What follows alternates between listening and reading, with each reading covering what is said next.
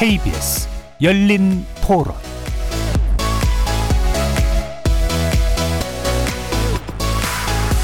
안녕하십니까. KBS 열린 토론 정준희입니다.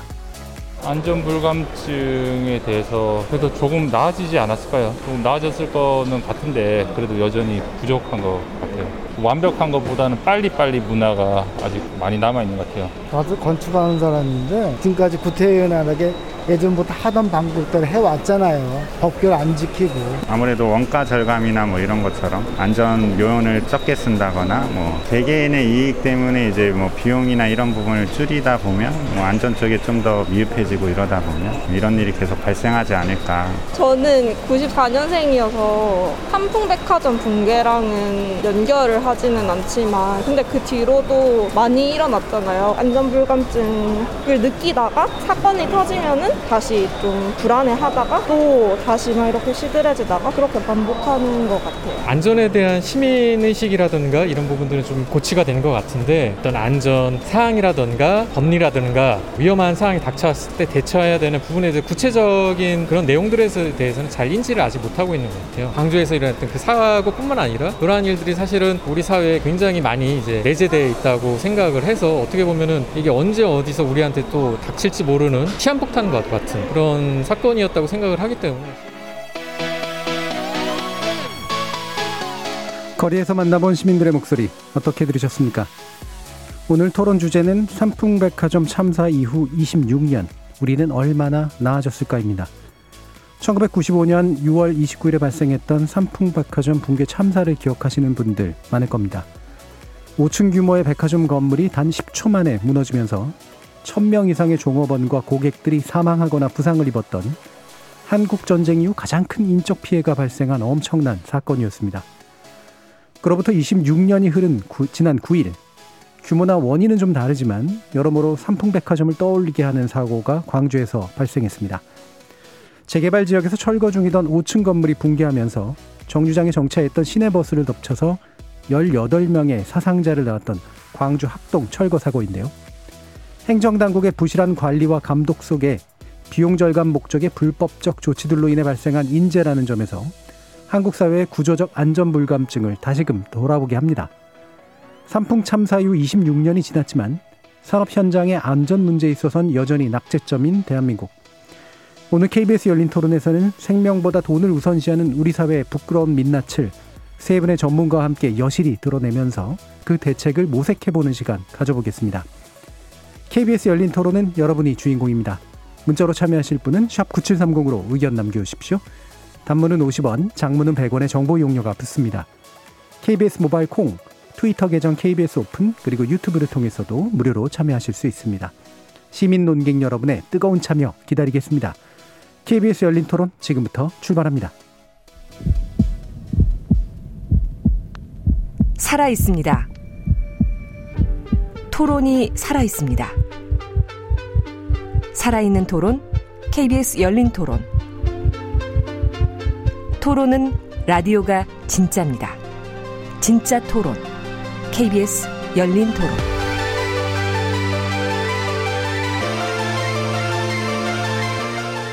오늘 토론 함께 해주실 세 분의 전문가 소개해드리겠습니다. 먼저 강한수 민주노총 건설산업연맹 노동안전보건위원장 나오셨습니다. 네, 반갑습니다. 자, 그리고 218 안전문화재단 이사이시죠. 노진철 경북대 사회학과 명예교수 함께 하셨습니다. 예, 안녕하세요. 한국방재학회 회장 역임하셨고요. 정상만 한국재난안전기술원 원장 함께 하셨습니다. 안녕하십니까. 자, 뭐 어떤 분은 이제 그게 두 가지가 같은 사고냐 뭐 이러면서 또 이제 다른 생각도 충분히 있으시긴 하겠습니다만 뭐 저도 이제 기억이 분명히 명확히 나는 그런 사고이고요. 어, 굉장히 오래된 삼펑백화점 붕괴 사고를 보셨던 기억과 함께 또 오늘날의 문제 어떻게 좀 연결되고 있는가 이런 데 대한 세 분의 말씀 좀 듣고 어, 구체적인 쟁점으로 들어가 보도록 하겠습니다. 먼저 강한수 위원장님 말씀 한번 들어볼까요? 예, 그 저는 삼풍백화점을 그 사고가 났을 당시에 먼저 군 생활을 좀 하고 있었습니다. 네. 그래서 군 생활을 하면서 그 뉴스를 통해서 아마 내후반에서 이제 봤던 기억이 있는데요. 어, 뭐 그때는 사실 건설업에 종사를 하지 않았었고, 어, 그래서 일반 어떻게 보면 일반 시민으로서 어, 어떻게 사고가 저렇게 날 수 있는가라는 뭐 기본적 의문들하고 예. 너무 처참하다는 것. 어, 그리고 그때 뭐 당시 기억으로는 그 이제 이 하중을 바치는 건물에 어 기둥을 뭐 그때 뭐 몇 개를 빼먹었다 철거를 했다. 예. 어, 애초에 설치를 하지 않았다. 어, 뭐 그런 이야기를 했었는 어, 걸 들었던 것 같고 그래서 과연 저렇게 건, 어, 건물이 지어질 수 있는가라는 어, 좀 너무 황당한 어, 그런 생각을 했었던 것 같습니다. 예. 뭐 사실 그 당시에는 뭐 성사 어, 성수대교 붕괴 사건이라든가 삼풍백화점 붕괴 사건 또 뭐 서해 페리오 사건 이렇게 이제 참사들이 좀 많이 났던 그런 어, 시점이기도 했는데 또 우리 논철 교수님 말씀도 한번 들어보겠습니다. 예.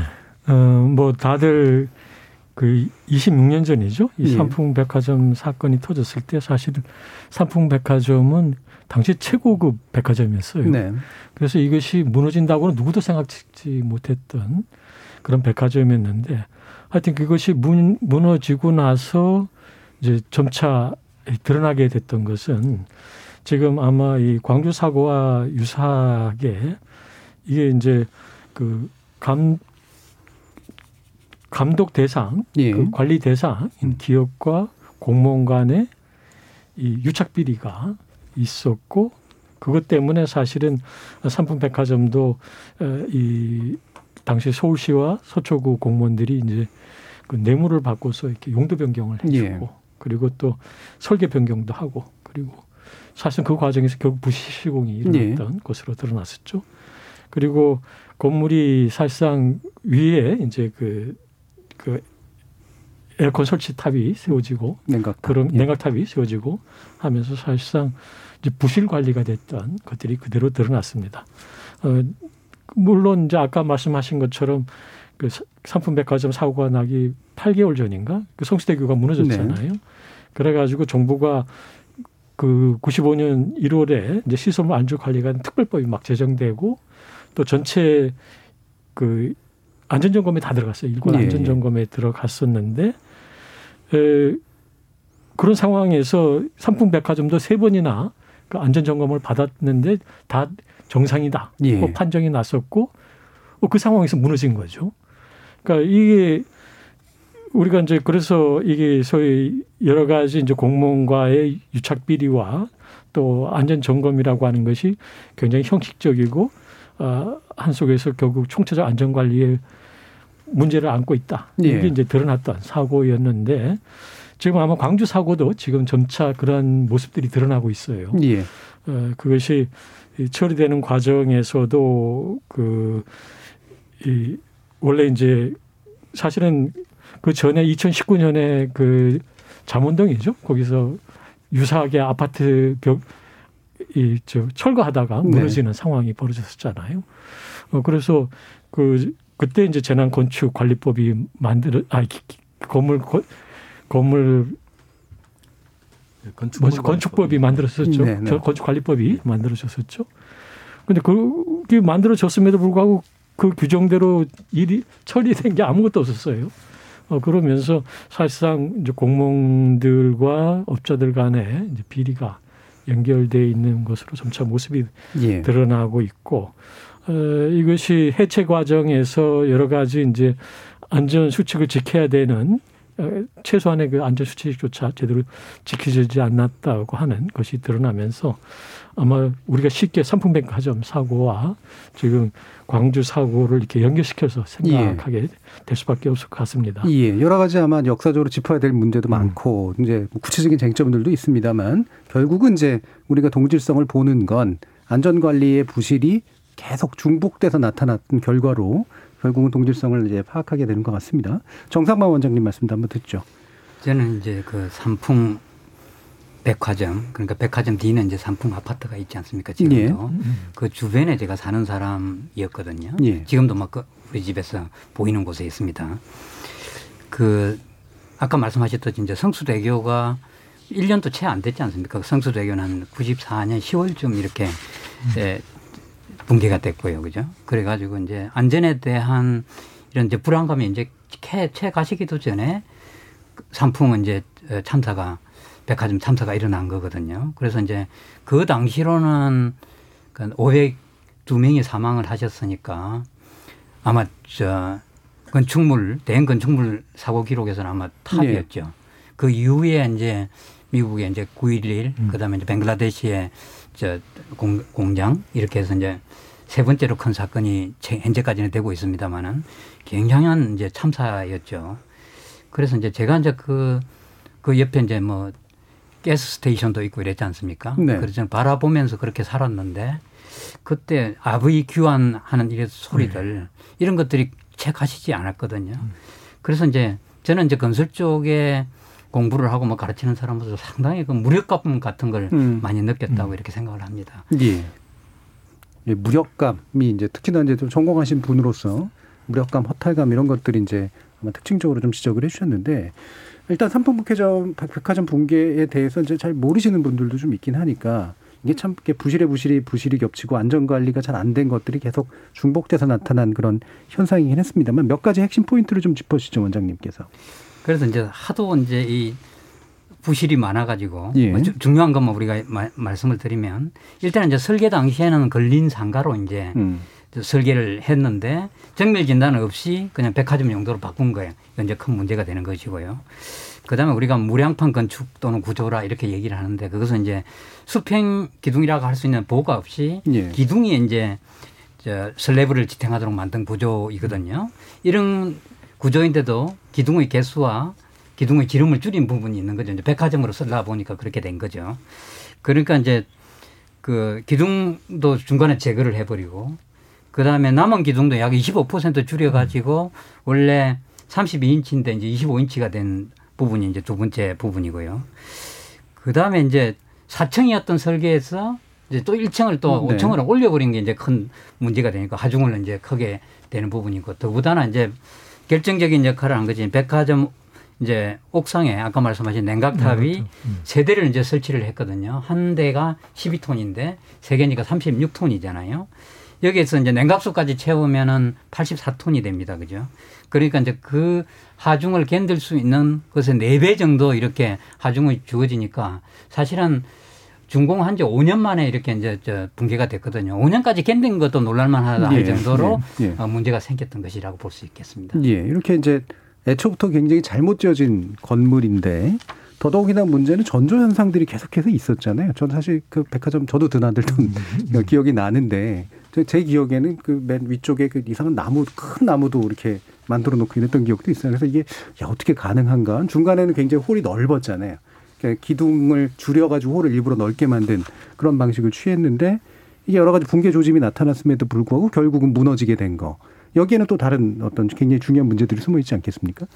그러니까 이제 우리가 이제 어 하일리 법칙이라고 얘기하죠. 어떤 재난이 일어나기 위해서는 아주 작은 가능성이 300개가 되고 그다음에 조, 조금 작은 데는 20% 예. 되고 한 개가 된다. 이게 지금 광주도 사고도 마찬가지거든요. 그것이 아주 유심히 들여다보면은 분명히 전조 현상이 없는 그 사고는 없습니다. 음. 모든 게 전조 현상인데 음. 여기는 너무나 많은 전조가 있었죠, 사실은.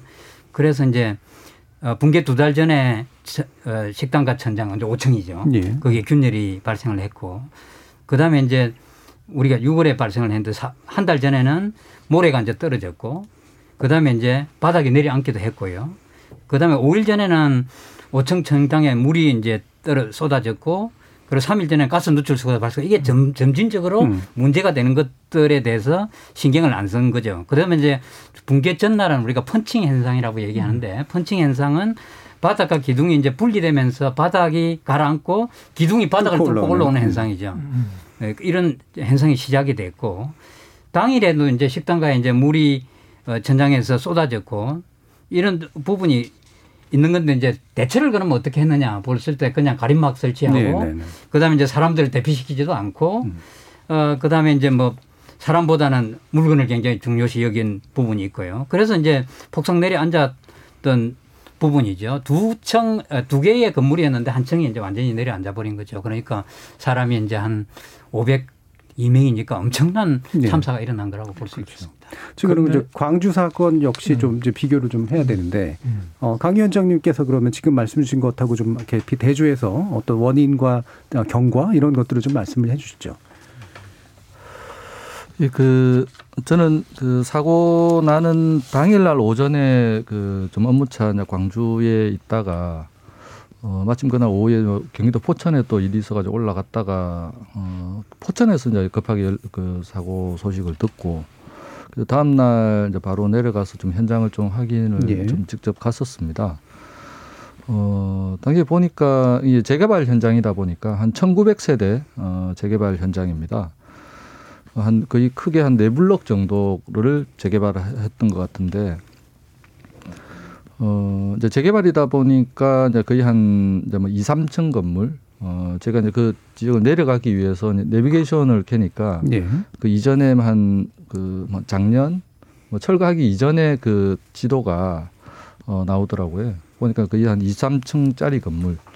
그래서 이제 5층짜리 이 무너진 5층 이 건물이 거의 그 지역에서는 거의 좀 최고 높은 건물 음. 아마 이랬던 것 같습니다. 어, 근데 이 사고 원인을 좀 이제 보다 보니까 이게 마지막 그 건물만 지금 딱 남아 있는 것으로 제가 봤을 때는 네. 전체를 좀 현장을 봤을 철거하고. 때그 현장만 남아 있었는데요.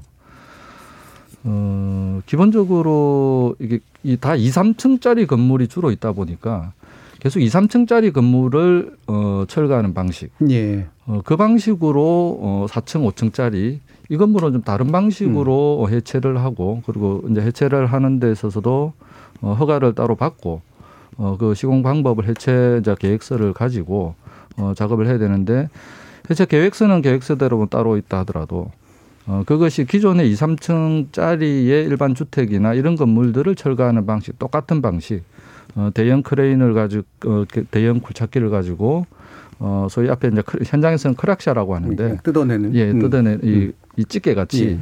어, 뜯어내고, 기본, 어, 이전에 뭐 천공기 같은 경우에는, 어, 이제 콘크리트를 그냥 깨는 역할만 하는데, 그 철근이 있다 보니까 건축물은 철근을 이제 뜯어야 음. 이것이 이제 어, 진행이 진도가 나가지는 거죠. 그런데 이제 3층짜리 정도 같은 경우에는 기존의 대형 이제 굴착기로 작업을 하면 되는데 이 4층, 5층 같은 경우에는 4층, 5층 건물이 몇 개 안 되다 보니까 한 뭐한 건축 허가 받았던 건축물이 한 42개 정도라고 알고 예. 있습니다. 40 몇 개 정도인데 어 그러니까 그 몇 몇 개 건물들을 다른 방식으로 어 이 해체를 하기에는 하는 방식을 하기 싫었던 것 같습니다. 예. 어, 그러다 보니까 이 사고들이 발생됐던 것으로 좀 보이고 있습니다. 예. 불법 하도급도 이제 상당히 의심된다면서요. 예. 그, 이제 뭐 불법 하도급 지금 뭐 제일 처음부터 이제 그 이야기가 분명히 좀 나왔었고, 어, 현대산업개발 회장이 직접 어, 불법 하도급 아니다, 없다라고 예. 하는데, 어, 저는 그 단언코 제가 말씀드릴 수 있지만, 어, 지금 우리나라 건설 현장에 이제 그 2007년도, 2008년도에 어, 불법 다단계 하도급이 법적으로 어, 없어졌습니다. 네. 어, 그걸 없애기 위해서 저희들이 엄청나게 많은 좀 투쟁을 했었고요. 그러나 지금 거의 한 뭐 10년이 넘게 지났는데도 불구하고 여전히 현장에서는 불법 하도급이 어, 횡행되고 있고 음. 심지어 건설사들에서는 저희 건설 노동조합 저희 조합 노동조합에도 어, 하도급을 받아라. 하도급 받기 싫으면 일을 못, 못 준다. 어, 직접 고용을 못 한다. 예. 라고 하는 것이 여전, 현재적으로도 그렇습니다. 어, 지금 뭐 경찰 조사에 의해서 뭐 평당 28만 원이 지금 이제 뭐 실제 어, 뭐, 뭐 H 기업 어, 현대산업개발에서 예. 뭐 H 기업 그 다음에 또 뭐 B 기업으로 음. 내려가는 과정들 확인됐다. 음. 그리고 27만 원이 뭐 8만 원으로 거의 한 4분의 1이 떠졌. 다 확인됐다라고 이야기를 하는데 저는 그것이 이제 현실적으로 어, 맞다라고 볼 수밖에 없을 거고요. 예. 어, 불법 하도급에 대해서 이게 왜 가장 문제점이라고 저희가 보냐면 뭐 저희 이제 건설 노조나 이제 건설업계 종사하는 사람들은 이 불법 하도급이 다단계 하도급이 만하게 좀 이제 근원이라고 근원이다. 저희들이 음. 이야기를 항상 합니다. 그 이유가 뭐냐면 어 이번에 이게 뭐 예를 들어서 28만 원에 7만 원으로 줄었다라는 게 명확하게 드러나면 어 4분의 1이라고 하는 것은 실제로 공사를 할 수 없는 금액인 거죠. 음. 그렇다면 그 중간에서 어 원청 이제 발주해서 원청 그 다음에 일차 하청 업체 원래 제대로 된 업체 그 다음 그 밑에 내려오기까지 거기서 중간에 실제로 공사해야 될 되는데 들어, 들어갈 비용들이 다 잠식되어 없어진다는 거죠. 예. 제일 마지막에 받았던 하도급 업자 같은 경우에는 실제로 그 최소한의 금액을 가지고 공사를 하려면 어, 빨리 진행을 해야 될 수밖에 없고 빨리 하루라도 빨리 공사를 진행해야 어, 공, 공사 비용이 주는 거고 그러기 위해서 그 그리고 또 공, 이제 인원이 작게 투입이 될 수밖에 없는 거예요. 열 예. 명이 할게 여섯 명 일곱 명뭐 다섯 명 이 일을 할 수밖에 없고 그러다 보면은 안전 수칙이나 안전 어, 작업 계획이나 그 방식대로 작업이 안 되는 거죠. 네.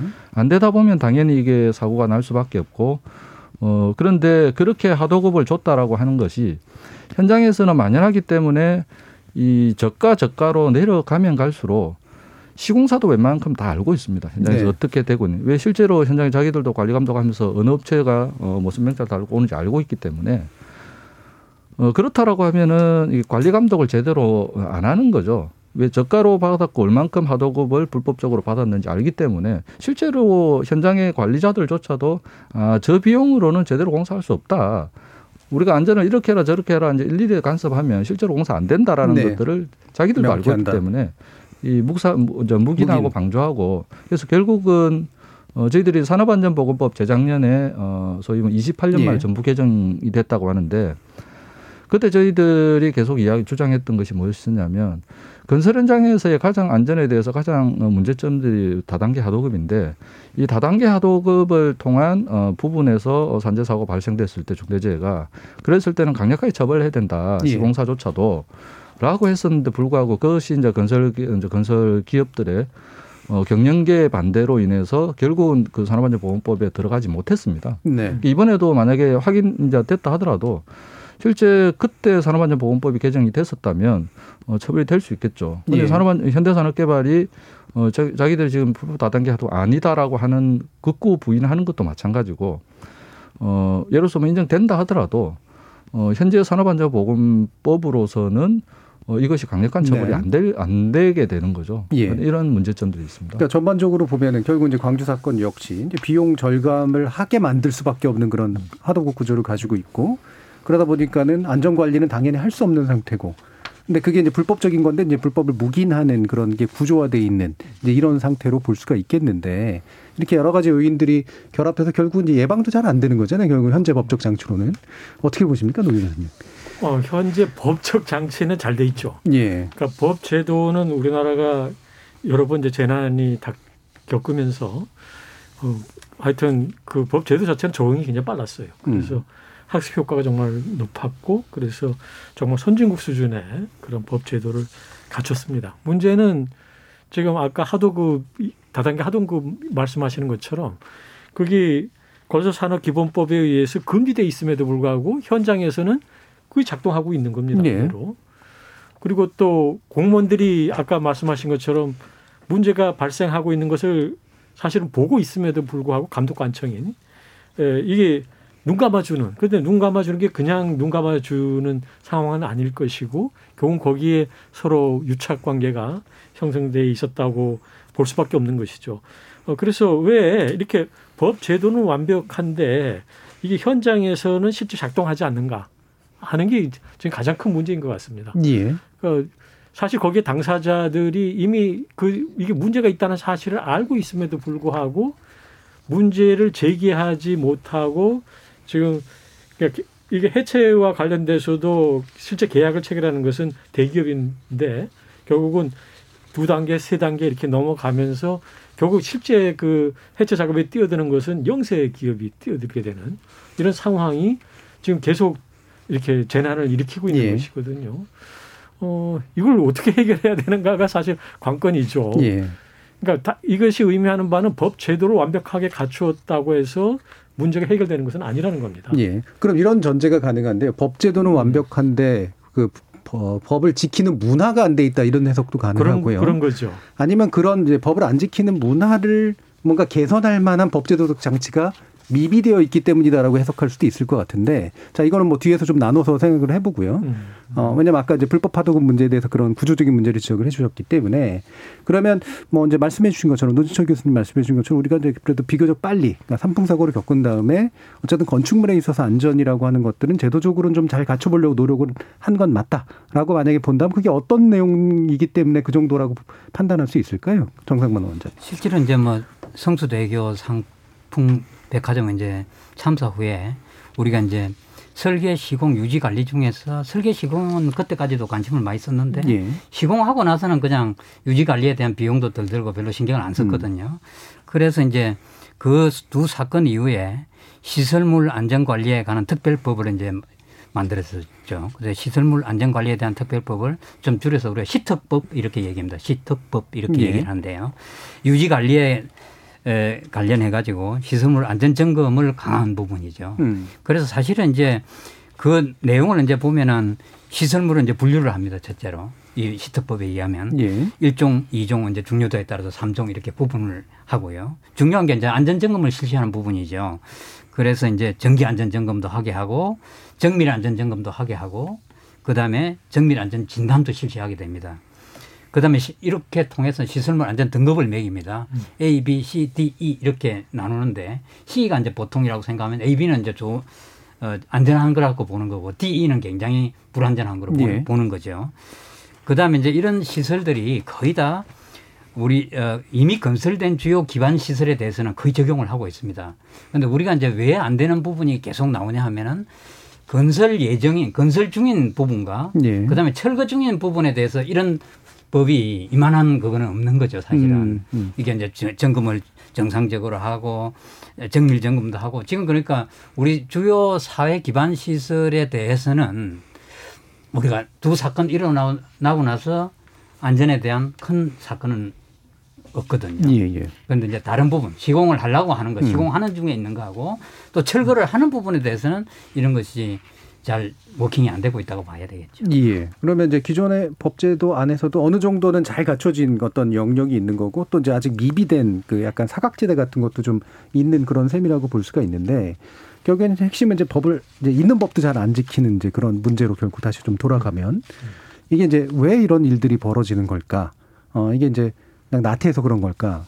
뭐 안전 불감증이라는 표현을 제가 좀 썩 좋아하진 않는데 이게 단순히 감성의 문제는 분명히 아닐 것 같아서요. 어떻게 보십니까? 그 강한수 위원장님. 이그 저도 마찬가지로 사실 안전불감증, 안전불감증 이 표현을 좀 별로 좋아하지를 않습니다. 그리고 예. 소위 어떻게 보면 인재라고 항상 이게 사고 나고 나면 인재다라고 하는 부분, 어, 그 표현도 별로 그렇게 좋아하지는 않는데요. 어, 인재라고 하는 표현 속에는 저는 어떻게 보면 아니면 안전불감증이라고 하는 표현 속에 어, 주로 보면 이게 행위 자체를 하는 모든 각 사람에 대한 문제, 예. 어, 어떻게 보면은 건설 현장에 건설 현장에서 보면은 건설 노동자의 문제. 네.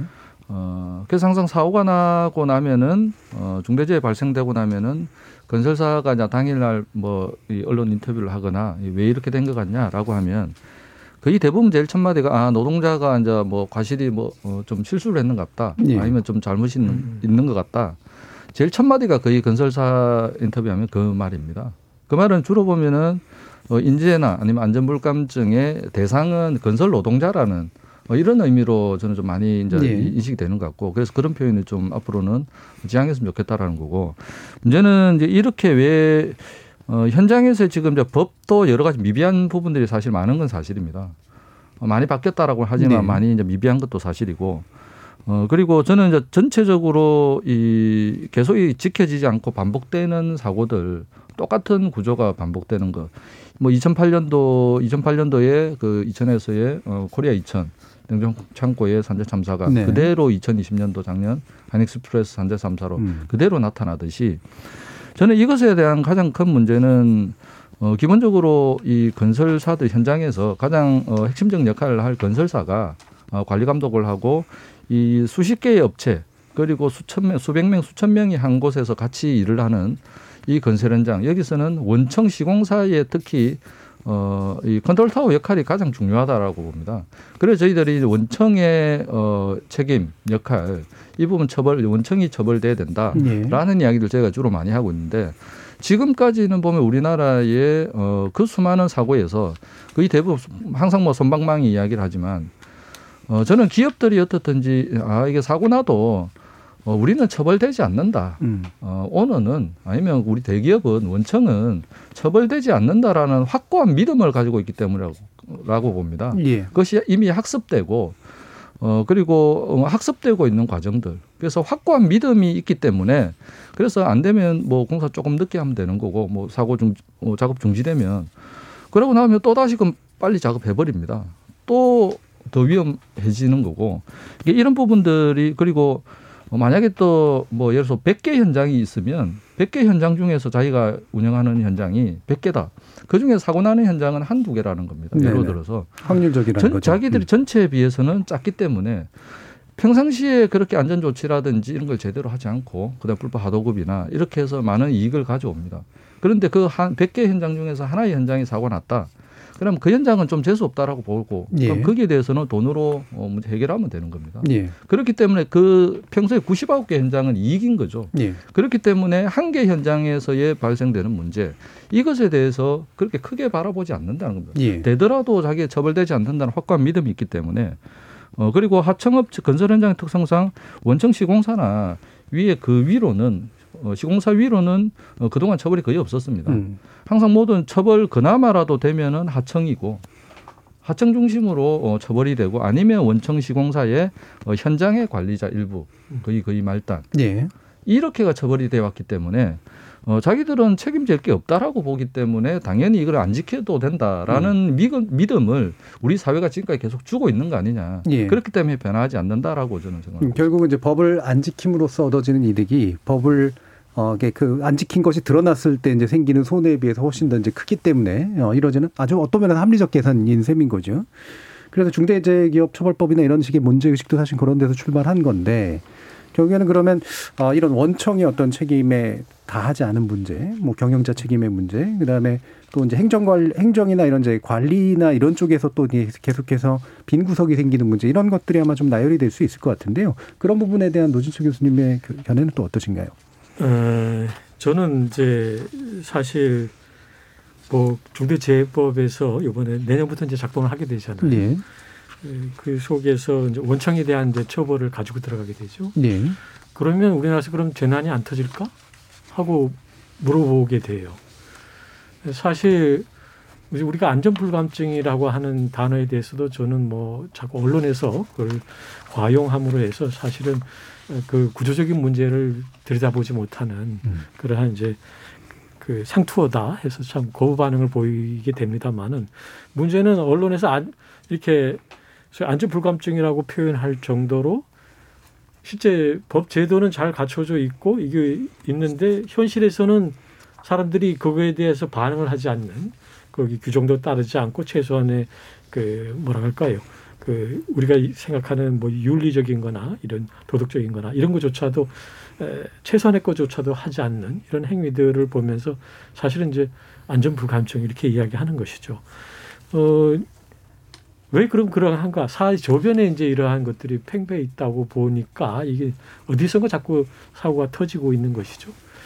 음, 저는 그게 지난 한 우리나라가 한 지난 60년 동안 국가가 주도해서 경제 성장을 예. 이끌어가면서 국가가 가져간 것은 결국 예산과 이제 법이었죠. 그래서 규제법 위주로 많이 만들어졌고 그래서 어떤 문제가 발생하면 그와 관련돼서 개선 제도 개선을 하는 법 제도의 개선을 한다고 하는 것은 전부 다 규제법 위주로 갔습니다.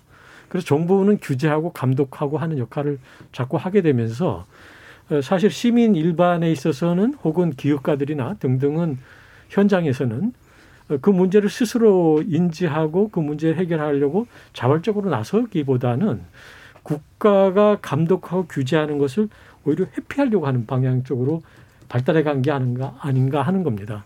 그러니까 아까 지금 우리가 그 다단계 이 지금 하도급 문제 불법 불법으로 규정하고 정법 규제함에도 불구하고 현실 속에서는 관행적으로 이게 행해지고 있잖아요.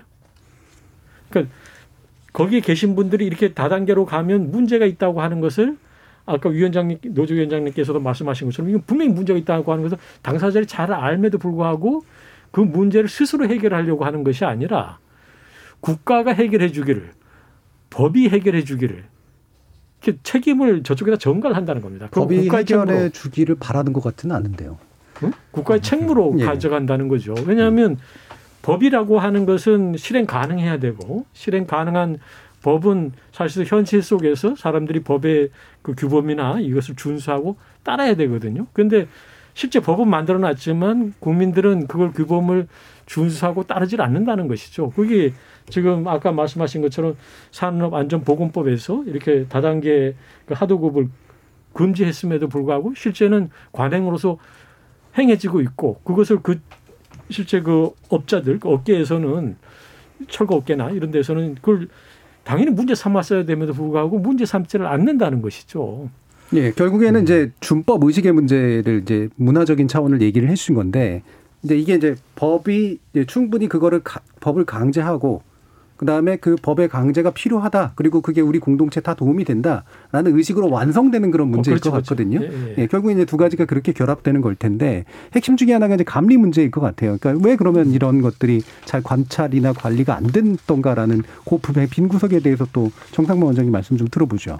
그 우리 이제 건설 부분에서는 이제 설계, 시공, 감리 이렇게 예. 나누어집니다. 그러니까 설계, 시공 이렇게 감리 이게 세 가지 이제 삼위일체가 이제 돼야 되는데 네. 그 중에서 가장 약한 부분이 감리죠.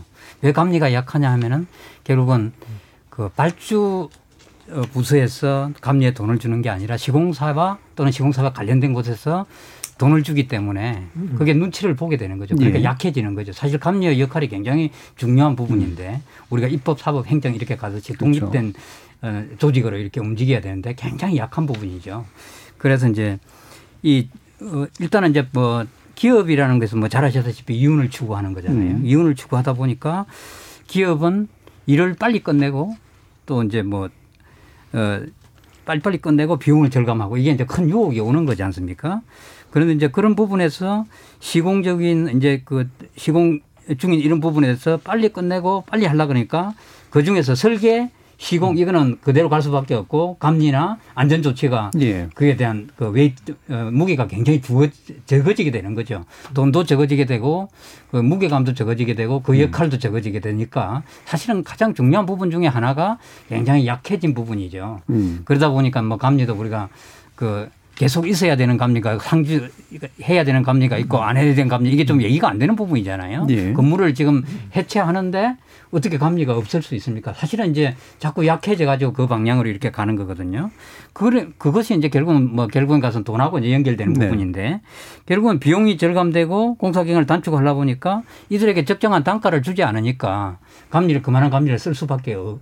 못 쓰게 되는 거고 예. 이러다 보니까 법도 거기에 따라가게 되는 이런 부분이 문제점이라고 볼 수 있겠습니다. 예. 그럼 이제 그 감리를 하는 자가 이를테면은 이제 자신의 직업 의식으로 이제 그걸 해내는 게 아니라 이게 이제 인허가 뭐 일종의 이제 권한이잖아요. 권한만 도장만 받아주는 받는 정도의 비용으로 이제 생각하게 되는 그런 문제들이 좀 충분히 현장에서 있는 것 같은데 어떤가요?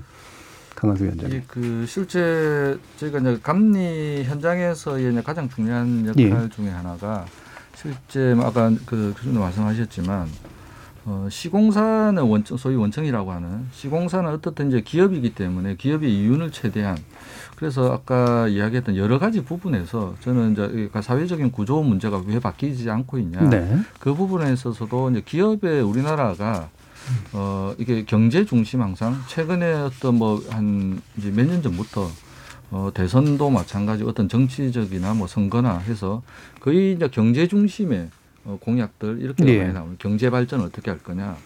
경제 발전 정말 중요합니다. 중, 중, 중요하고 어 근데 그 저는 좀 요 아까 감리 이야기를 하기 앞서서 네. 말씀드리면 우리나라 법제도적인 부분들에 있어서 우리나라가 지금 이제 12 세계 전 세계 이제 12 경제국이라고 하는데 어 불과 최근도 마찬가지. 작년에 작년 올 초에 중대재해기업처벌법에 대한 논의를 할 때도 어, 실제 이제 재계에서는 어떤 이야기를 주로 했었냐면 뭐 최근까지도 마찬가지로 아 기업의 이제 규제 중심이 안 된다. 규제를 하면 경제 어, 경제를 영위를 못 한다.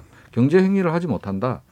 항상 이제 마지막에 협박을 저는 경제를 가지고 우리가 경제를 살렸는데 기업들이 우리가 기업 행위를 하지 않, 하는 데 있어서 규제를 하면 우리 소위 뭐 자본 파업할 거야.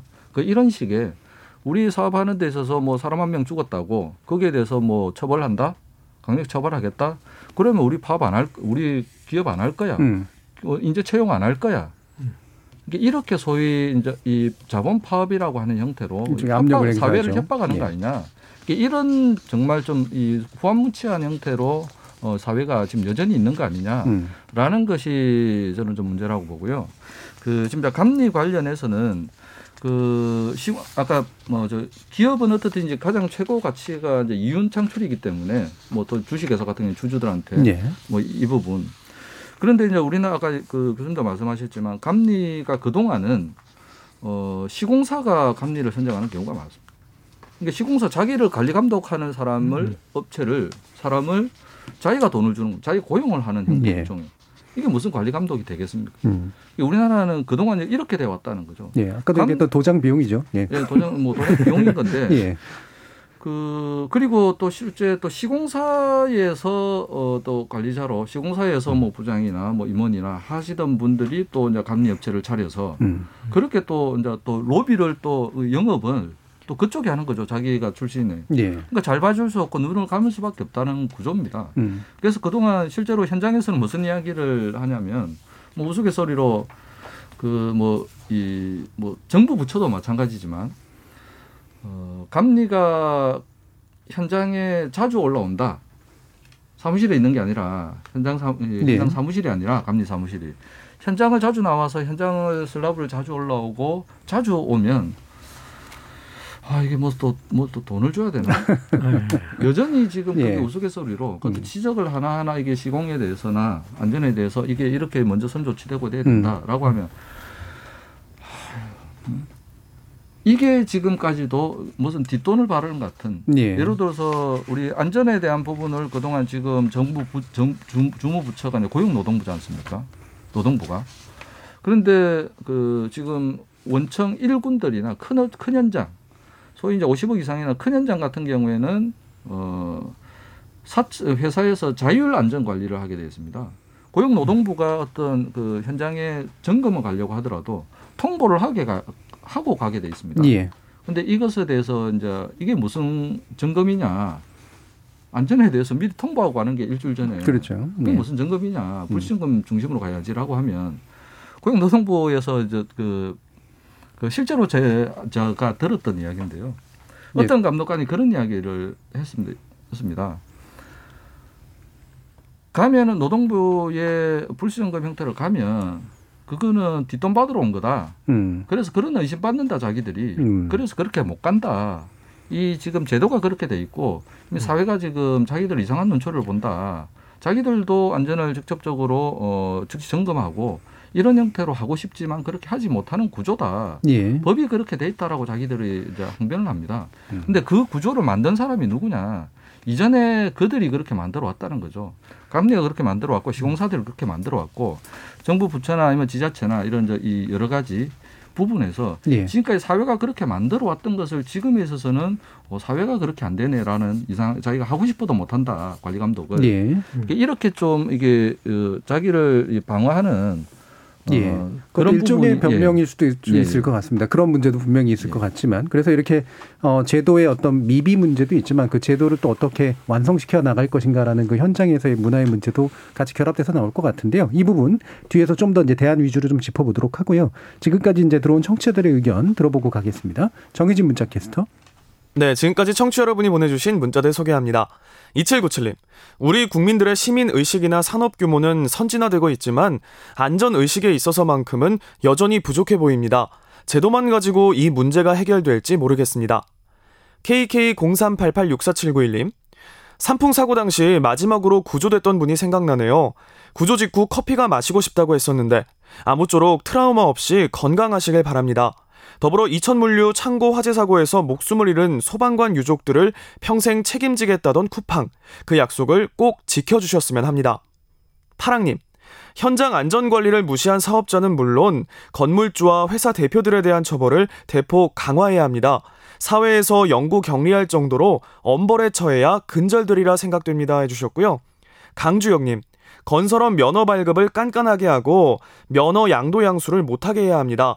1995년과 2018년 기준으로 건설업체는 3배나 늘었지만 수주액은 물가 상승을 고려하면 그대로입니다.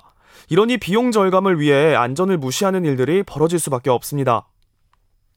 0013님, 건설 현장에선 안전을 강조하는 표어를 지나칠 정도로 써붙여 놓고 있는데요. 표어나 슬로건은 세계 1등감이지만 현실은 낙제니 안타깝습니다. 5163님, 재건축이 이슈인 지역에 살고 있는데요. 정밀 안전 진단에서 D등급. 그러니까 건물이 위험하면 건물이 위험하면 박수를 치는 상황이 참 아이러니하네요. 이런 인식, 이른바 돈과 부동산의 목을 매는 대한민국 국민의 천민 자본주의 행태가 때마다 일어나는 사고에 가장 밑바닥에 도사리고 있는 원인이 아닐까요? 네, KBS 열린 토론. 이 시간은 영상으로도 생중계하고 있습니다. 유튜브에 들어가셔서 KBS 일라디오 또는 KBS 열린 토론을 검색하시면 지금 바로 토론하는 모습 보실 수 있습니다.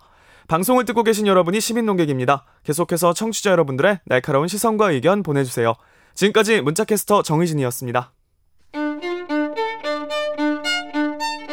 토론이 세상을 바꿀 수는 없습니다. 하지만 토론 없이 바꿀 수 있는 세상은 어디에도 없습니다.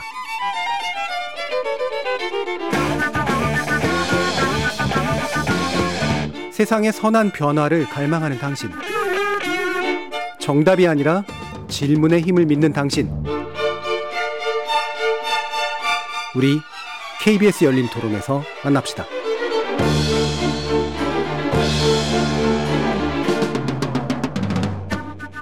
KBS 열린 토론 삼풍백화점 참사 이후 26년 우리는 얼마나 나아졌을까라는 주제로 한국방재학회 전 회장이신 정상만 한국재난안전기술원 원장, 218 안전문화재단 이사이신 노진철 경북대 사회학과 명예교수, 그리고 강한수 민주노총 건설산업연맹 노동안전보건위원장 이렇게 세 분의 전문가와 함께 하고 있습니다. 아까 이제 노진철 교수님께서 이제 결국 우리가 지금까지 계속해서 국가에게 뭔가 이렇게 어, 책임을 좀 이제 상당 부분 지우는 그런 방식으로 좀 해왔다라고 하는 문제를 좀 지적해 주셨는데 이게 이제 양면이 있는 것 같아요. 어느 정도 이제 결국 행정당국이나 이제 관리당국이 뭔가를 해줘야 되는 면도 있고 그리고 실제로 뭐 뇌물 같은 건 당연히 안 먹어야 되는 건데 그 부분과 함께 또한 사실 이제 또 모든 걸 다 관리해 줄 수는 또 없잖아요. 그게 관리에만 의존하고 안 들키면 된다라는 정도의 생각을 가지면 안 되니까 이 공, 그러니까 행정 쪽이 어떤 정도의 어떤 수준을 좀 담당해 줘야 된다라고 좀 보십니까? 노지철 교수님. 어, 참, 이게 그 문제를 어떻게 보느냐에 달려 있는데요. 예. 그러니까 사실은 이제 법이 만들어지고 지금 아까 논의했던 그 건축물 관리법 그것도 사실은 건축물 관리법에서 그 뭐예요? 허 이게 저 그 실제 해체 계획서를 작성을 하고 또 감리를 세우고 지자체가 나서서 이렇게 했던 거는 그 전에 2년 전에 2019년에 그 저희 잠원동에서 이게 철 건물이 붕괴됐던 사고 당시에 그 셀프 관리가 감리가 문제가 됐었거든요. 네. 그래서 그 셀프 감리를 막기 위해서 이제 제도적으로 그걸 그 막기 위해서 이제 이 건, 건축물 관리법이 제정이 됐던 건데 근데 실제 작년부터 이게 이제 5월부터 시행됐다고 하는데 건축물 관리법이 이게 현장에서는 실제는 작동을 안 하고 게 되는 것이죠. 그러니까 다르게 말씀드리면 공무원들이 이걸 강압적으로 밀고 갈 수도 없다는 겁니다. 현장의 상황이. 음. 그러니까 그 오히려 강압적으로 밀고 가려고 하면 예를 들면 뭐 뭔가 이렇게 돈 바라고 왔다든가 하는 식의 네. 오해가 싹쓸 수 있는 것은 현실적으로는 법으로 만들어 놓은 그런 제도적 장치들이 현장에서 충족시킬 수 있는 그런 상황 조건이 되지 않은 상태에서 법이 이상적으로 만들어질 수도 있다는 겁니다. 음. 그러니까 현장의 상황과는 굉장히 동떨어져 있는 상황 거다. 속에서 공무원들은 한편으로는 규제를 권한을 가지고 있지만 실제 규제를 행사할 경우에는 오히려 그, 그 업종이 혹은 그 업계가 경직돼 버릴 위험성도 안고 있는 것이 이게 돌아가지 못하는. 예. 그러니까 만약에 지금 철거 해제 그 산업과 그 업종과 관련돼서 보면 대부분 대기업들이 있고 그 밑에 이제 중소기업 그리고 영세기업 이렇게 있는 것이죠. 이게 결국 다단계 상황을 만들어내는 것인데 어, 그럴 경우 영세기업이나 어그 중간 단계에 있는 기업들의 경우에는 정부가 요구하는 그법 제도로서 요구하는 수준을 충족시킬 수가 없는 겁니다. 그걸 충족시키기 위해서는 더 많은 시설이나 투자가 필요한 것이고 그만한 여력을 가지고 있지 못하니까 결국 하청으로 들어가는 거 아니겠어요? 근데 원청이 충분히 값을 지불하고 문제를 해결하면 되는 문제 아닌가요? 그건? 그러니까 그러니까 이중 삼중의 그 기능을 이렇게 감독 감시 감독을 하는 방법. 그러니까 우리가 중대재해처벌법에서 가져 들어가려고 또 하는 것도 그건데 정부만이 그, 그 어, 업계에 대해서 이렇게 관리하는 것이 아니라 감, 감시 감독을 하는 것이 아니라 이제 그 원청에게도 책임을 물음으로써 예. 원청이 하청 기업을 감시하고 감독하도록 예. 유도해내는 것이죠. 어, 그렇지 않으면 이 문제가 과연 해결될까 하는 네네네. 생각을 하게 됩니다. 그러니까 예. 공무원들이 직접적으로 현장에 뛰어들어서 문제를 해결하려고 할 때 한계 부딪힐 수밖에 예. 없다. 매사에 당연히 공무원이 이제 할 수는 없는 부분인 예. 것 같고요. 현장이 어떻게 이제 잘 돌아가도록 만드느냐 문제 이 부분 아마 논의를 해야 될 것 같은데 음. 지금 김선주님께서 제가 감리에서 현장 사무실에서 일한 적이 있는데요. 시공사 현장 사무실에 더부살이 했고요. 회식비도 시공사에서 내기도 했어요. 명절 때도 선물 받는 건 기본입니다라는 얘기해 주셨는데 물론 뭐 일반화됐다라고까지 얘기할 수는 없겠지만 이런 경험들이 나오고 있는 거 보면 분명히 현장에서의 빈 구석들이 있는 것 같습니다. 그럼 지금 이제 그 국회랑 행정부 차원에서 좀 대안 논의되고 있는 게 있는데 일단 국회 차원에서 뭐 법안들이 쫙 쏟아져 또 나오고 있습니다. 이 부분은 우리 어, 원장님께서 한번 어떤 정도인지 평가를 좀 해주시죠. 네, 아까 이제 좀저 말씀하신 부분에 네. 우리가 이제 저 잠원동 사건을 이제 말씀하셨지 않습니까? 네. 우리가 잠원동 사고를 얘기를 하는 게 이제 강주 사태도 음. 판박이를 거의 비슷하게 네. 가니까 얘기를 하는 거거든요. 건물 자체 높이도 뭐 거의 5층으로 갔지 않습니까? 그런데 이제 그때 문제가 됐을 때 이제 아까 감리 부분이 굉장히 문제가 됐었죠. 음. 감리를 왜 시공사가 선정했냐. 음. 그러니까 앞으로 그러니까 그런 게 하지 말게 하자. 그래서 이제 지자체에 남긴 거잖아요. 예. 이제 이번에 보면 이제 지자체가 허가를 해주고 음. 이렇게 돼 있지 않습니까? 근데 우리 이제 강주 사고가 났을 때도 보면은 지자체로 남겨줬는데 사실은 지자체에서는 뭐 자기들도 또 아직까지 뭐 저 경찰 조사가 나와봐야 되겠지만은 결국은 불법 청탁이 있었다고 지금 저 정황이 이렇게 네. 나오는 네. 것이고 음. 그리고 저 철거 허가가 있기 두 달 전에 벌써 감리를 선정하는 음. 이런 부분들에 음. 결국은 별로 바뀌지 않는 부분이 예. 있다는 것이죠. 음. 그래서 이제 그런 음. 것들이 왜 그러면 그런 일이 있냐 이렇게 볼 때 저는 이제 재난 안전 쪽에 이렇게 일을 하면서 보면은 정부 부처 또는 뭐 지자체 이런 쪽에서도 재난 안전 이런 부처에 종사하는 사람들이 별로 그, 어, 좋은 부서가 아니죠. 깊이 부서거든요. 네. 안 할라 그러죠. 거의 다. 왜냐하면은, 어, 저, 좀 문제가 생기면 지금처럼 문제가 생기면 상당히 타겟이 될 뿐만 아니라 또 전문성이 지금 우리는 이런 분야는 굉장히 전문성을 가지고 접근을 해야 되는데 우리가 공무원이 거의 순환보직 체계로 돼 있잖아요. 예. 그러니까 그런 부분도 안 되고 그리고 최근에 와서는 이제 방제 직렬 이런 부분을 해서 이제 이 직렬을 이렇게 해 가도 결국은 사고가 터지면 결국은 자기가 많이 어, 어려움을 당하게 되기, 되기 때문에 방제 직렬에 대해서도 그렇게 또 선호를 하지 않는다는 거죠.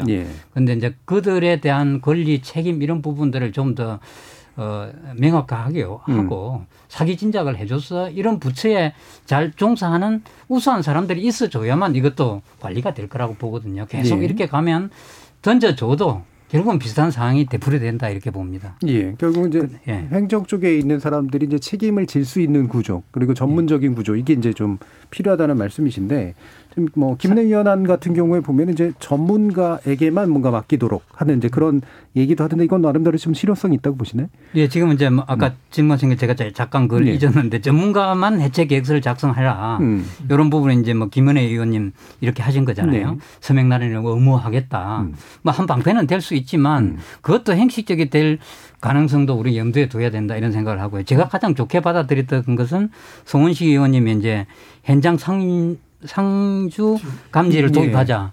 사실 그거는 상주가 아니라는 게 좀 얘기가 안 되는 부분이기 오히려. 때문에 네. 이 부분은 굉장히 저 와닿는 부분입니다. 음. 감리를 제대로 해야만 어떤 아까 설계 시공 감리가 삼위일체로 돼 가지고 어, 안전관리도 되는데 이 부분이 제일 약한 부분이다 이거죠. 그럼 이 부분 일단 풀어줘야 되는 거거든요. 음. 그런 부분에서 굉장히 저는 와닿고요. 그래서 뭐, 저, 이, 이 부분 감리제가 좀 상주가 돼야 되고 그런 감리 제도 잘 안 되는 게 그것도 뭐 적절한 단가를 주지 않지 않습니까 돈을 예. 그 부분에 대해서 확실히 하고 견제와 음. 균형을 가질 수 있도록 하는 부분에서는 굉장히 좋은 거라고 생각하고요 손해 발생 시 배상 책임을 묻는다 우리 지금까지도 얘기됐지만 뭐 손해액의 최대 3배 정도 이렇게 한다고 하지만 실제로 이제 모든 게 규제만으로는 되는 게 아니거든요 뭐 이런 것들을 그 환경 조성이 굉장히 필요하죠. 그렇죠. 어차피 이제 기업에서는 이런 안전 관리 부분을 비용으로 생각을 하거든요.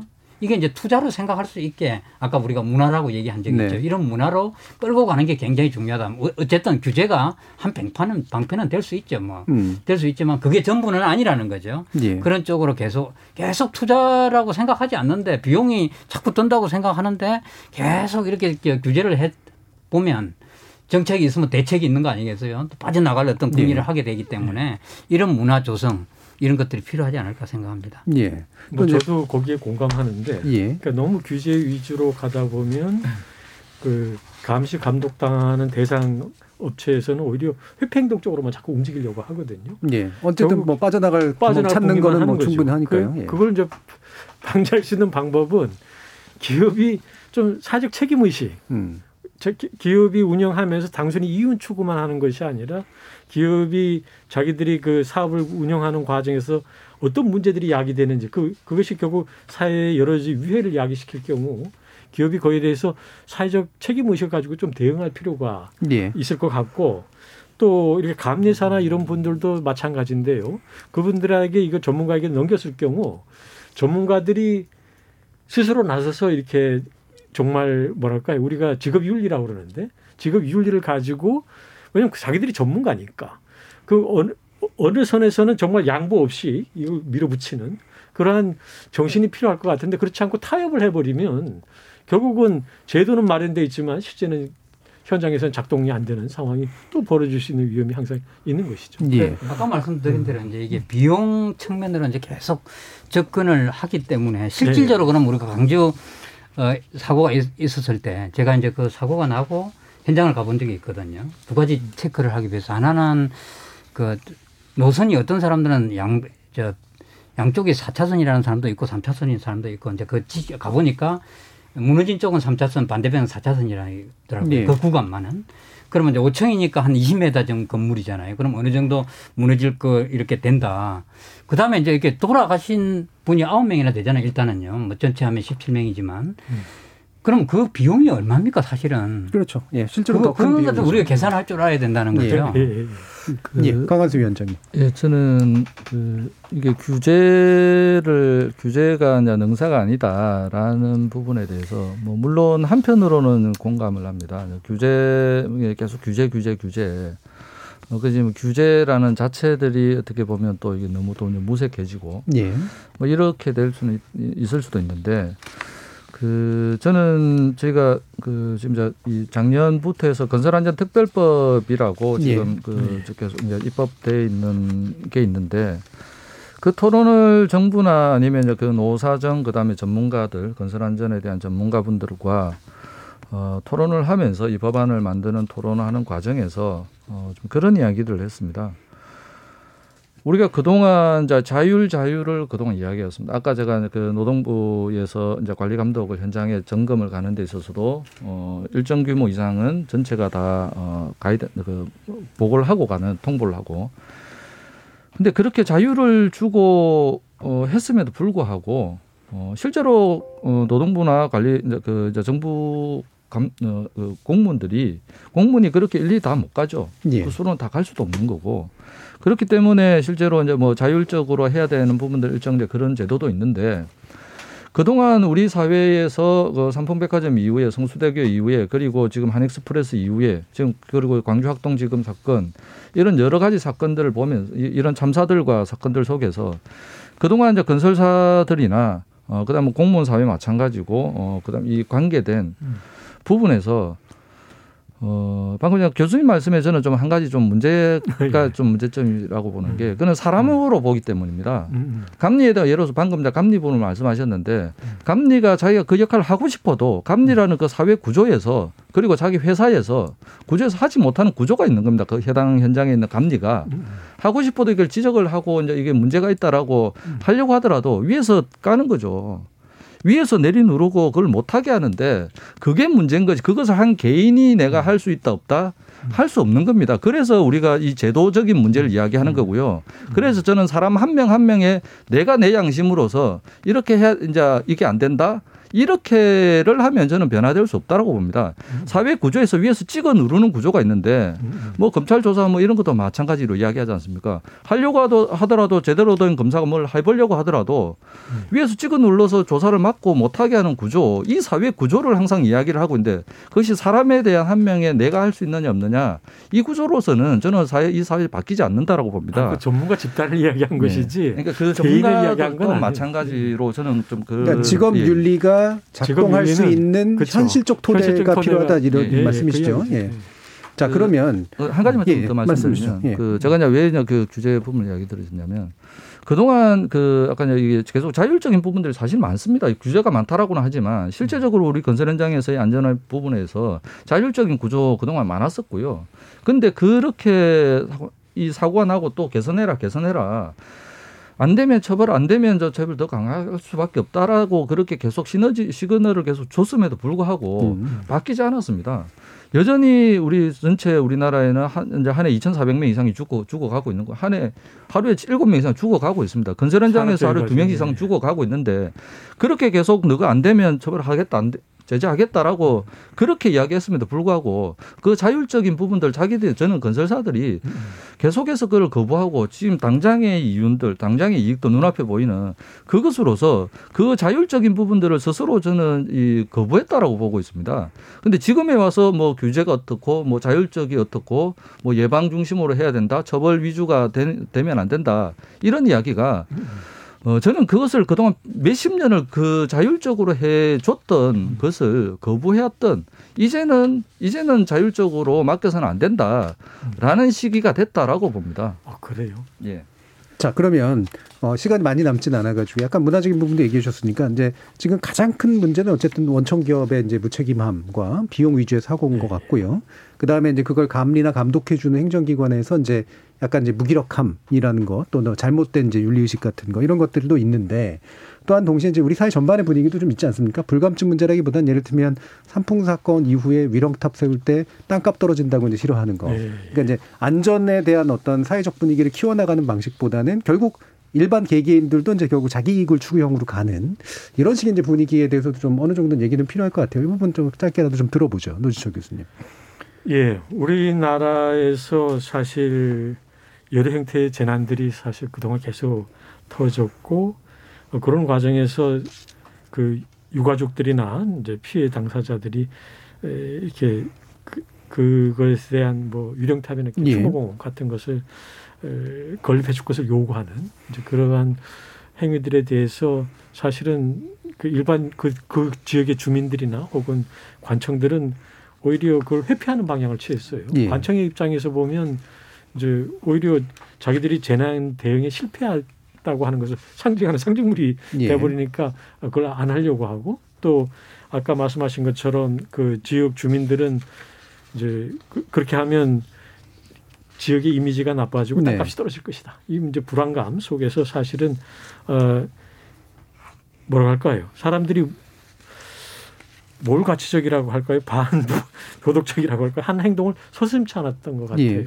그래서 사실은 이 우리가 대형 참사를 이렇게 기억한다고 하는 것은 사실은 굉장히 중요하다고 생각합니다. 왜냐하면 특히 우리나라 같은 사회에서 지금 우리 광주 사고에서 보는 것처럼 삼풍백화점이 일어난 사고가 한 26년 전에 있었던 것이 지금 그대로 반복되고 있잖아요. 이런 것들이 속에서 우리는 끊임없이 이런 일이 다시 되풀이돼서는 안 된다고 하는 예.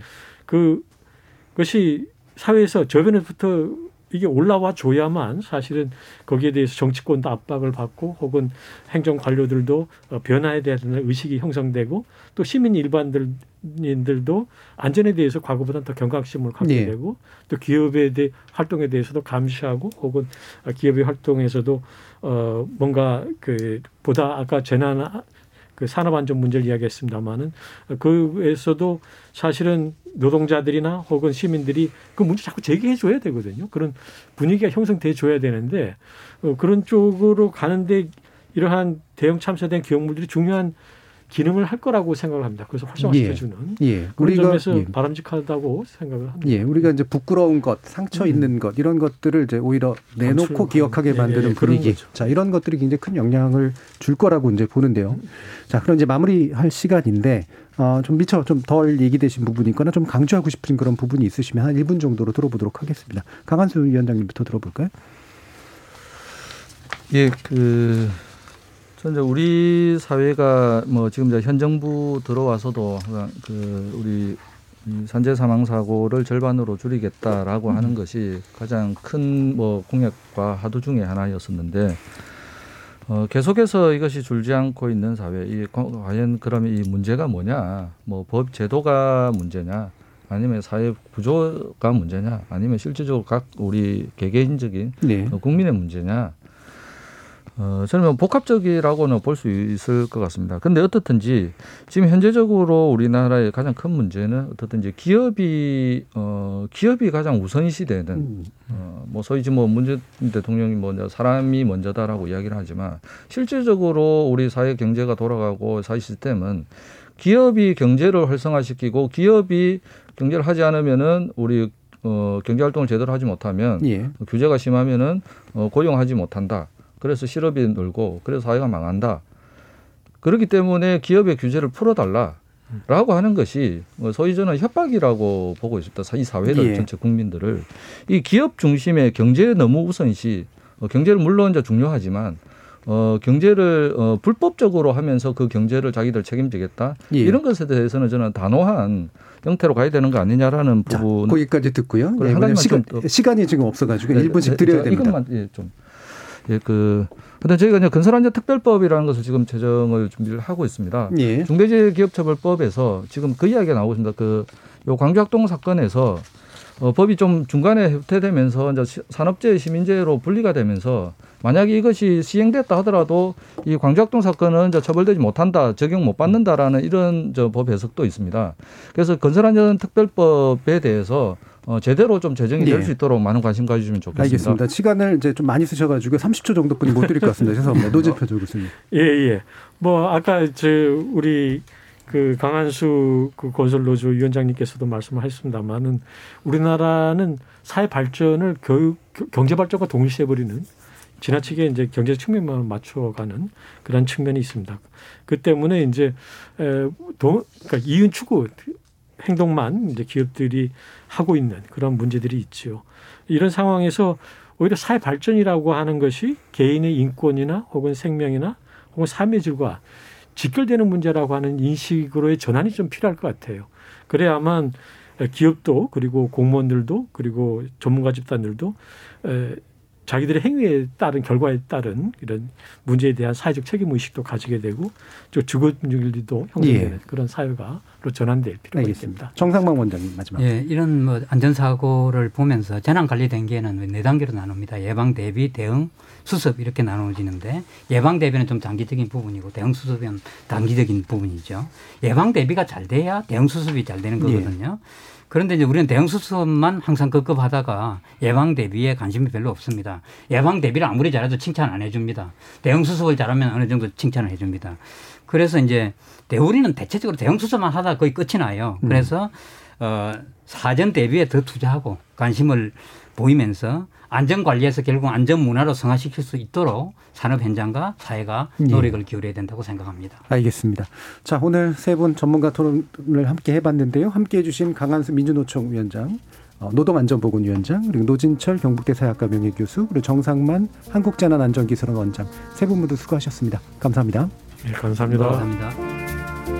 이번 광주에서 참사가 발생하자 강력한 처벌 조항을 담은 법안이 앞다퉈 발의됐는데요. 이런 적극적이고 부지런한 태도는 왜 사고 전에는 잘 안 보였던 걸까요? 민주주의는 피를 먹고 자란다지만 우리 안전도 결국 피를 봐야만 그나마 눈길을 받는 걸까요?